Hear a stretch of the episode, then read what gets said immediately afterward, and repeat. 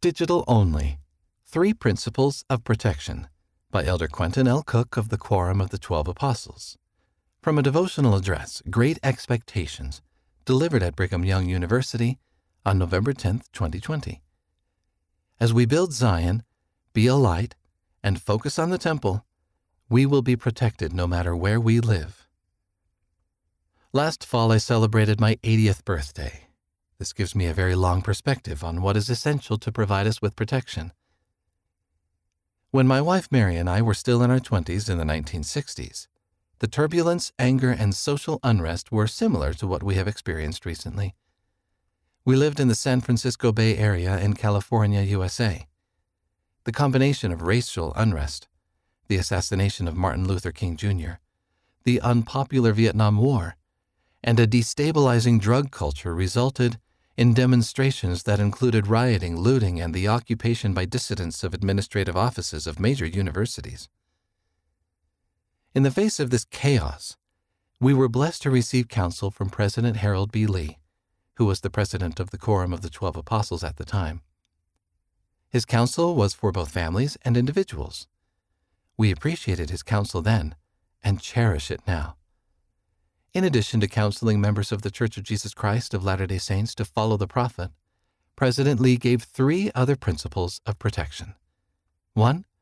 Build Zion in your hearts and homes. 2.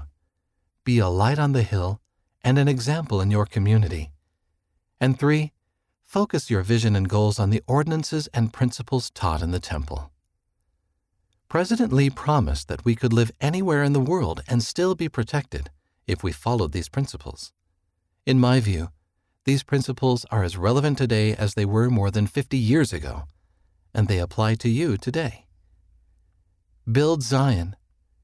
First, as you strive to build Zion in your hearts and homes, please understand that the eternal institution of the family is the foundation for happiness. We are all members of families. We are children of God and part of His family we are also part of the family into which we are born.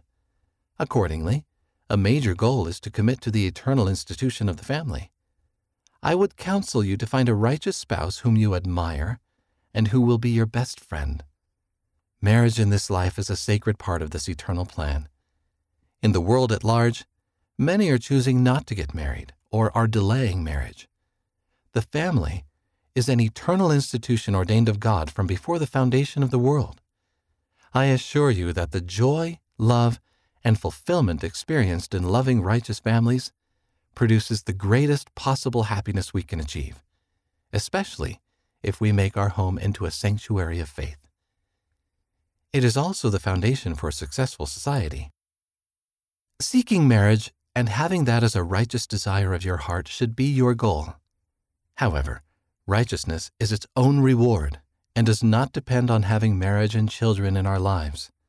We may not be married or blessed with children, or have other desired blessings now, but the Lord has promised that the righteous who are faithful may dwell with God in a state of never ending happiness. President Lorenzo Snow taught there is no Latter day Saint who dies after having lived a faithful life who will lose anything because of having failed to marry when opportunities were not furnished him or her be a light. Second, be a light on the hill and an example in your community. As you continue your education and then embark on your various occupations and responsibilities, you can be a powerful force for good. A significant challenge will be to adhere to the scriptural injunction to live in the world but not of the world. President Joseph Fielding Smith, when he was an apostle, taught that while we are in the world, we are not of the world in the sense that we are under any necessity to partake of evil customs, fashions, follies, false doctrines, and theories. In addition, your positive contributions to the place in which you live is part of your challenge if you are to be an example, be a light on the hill, share the gospel, and live in accordance with the teachings you have received as Latter day Saints. Focus on the temple. Third, focus your vision and goals on the ordinances and principles taught in the temple. Despite the lack of righteousness in the world today, We live in a sacred, holy time. The Lord has prepared President Russell M. Nelson, our prophet, through many years of temple related assignments, to preside over the church at a time when temples will truly dot the earth in unprecedented numbers. President Nelson commenced his service as our prophet by addressing us from the Salt Lake Temple. He asked us to begin with the end in mind and made it clear that the ordinances of the temple and the covenant pathway should be our primary goal. He has counseled us to gather scattered Israel on both sides of the veil. My challenge to you is to learn what is essential when the world is in commotion so that you can be protected, blessed, and provided with the happiness, peace, and success you desire. Please avoid detours and stumbling blocks that diminish this protection. Our great expectation for you is that you will love, serve, and worship the Savior, and that you will bless the world like no other generation. Be determined to continue on the covenant path and to be righteous.